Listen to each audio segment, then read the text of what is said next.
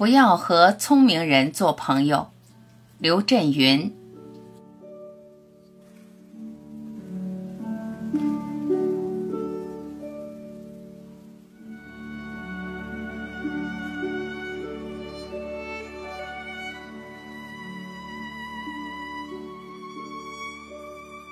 笨人和聪明人是世界上两种不同的动物。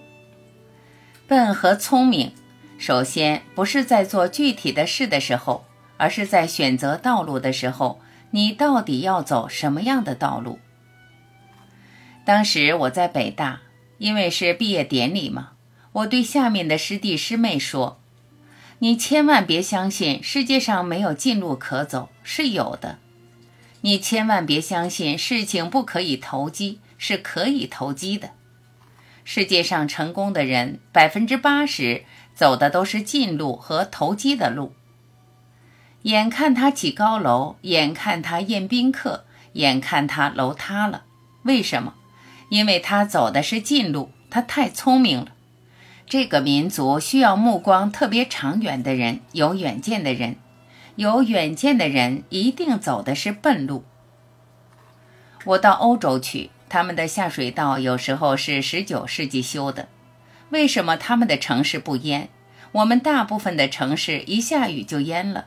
我们的路走得太近了，我们修的路第二年要拉开再看一看，那也是因为这个路第一年修的时候有些问题没充分考虑到。我不太喜欢三种人：装腔作势的人，装神弄鬼的人，还有以为真理就在他裤子口袋里的人。我觉得世界上所有的人没有哪个职业高人一等。我不就是个写小说的吗？我的祖先是柳敬亭，脸上有麻子，是撂地摊儿的。马东老师是特别著名的主持人。你以为你在电视上说过几句话，你就能代表广大群众的利益和真理的化身吗？你不就是个做买卖的吗？不就是赚了俩钱儿吗？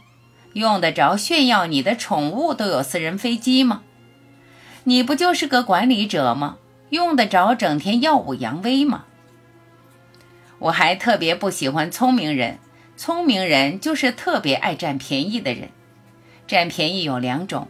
一种是物质的便宜，一种是精神的便宜。一句顶一万句的开头写过两个人，一个是做豆腐的老杨，一个是赶大车的老马。当然，那个老马跟马东老师不是一回事儿啊，不是原型。老杨是个笨人，老马是个聪明人。老杨认为他跟老马是好朋友，但老马从心里并不认为老杨是他的好朋友。但是遇到事儿呢，他也找老杨帮忙。老杨刚给他帮完忙，他背后又说了好多老杨不三不四的话。老杨知道以后有些伤感。如果我比你聪明，你利用我情有可原；你比我聪明，你还利用我这个笨人，情何以堪？我联想到生活中，你那么有钱，那么有地位，你是聪明人。你还总是利用朴实的劳动人民，我只能祝这些聪明人一路走好。我是一个笨人，我是个老实人，我不愿意跟聪明人做朋友，因为我也常常上聪明人的当啊。这个民族需要目光长远的人，他们一定走的是笨路。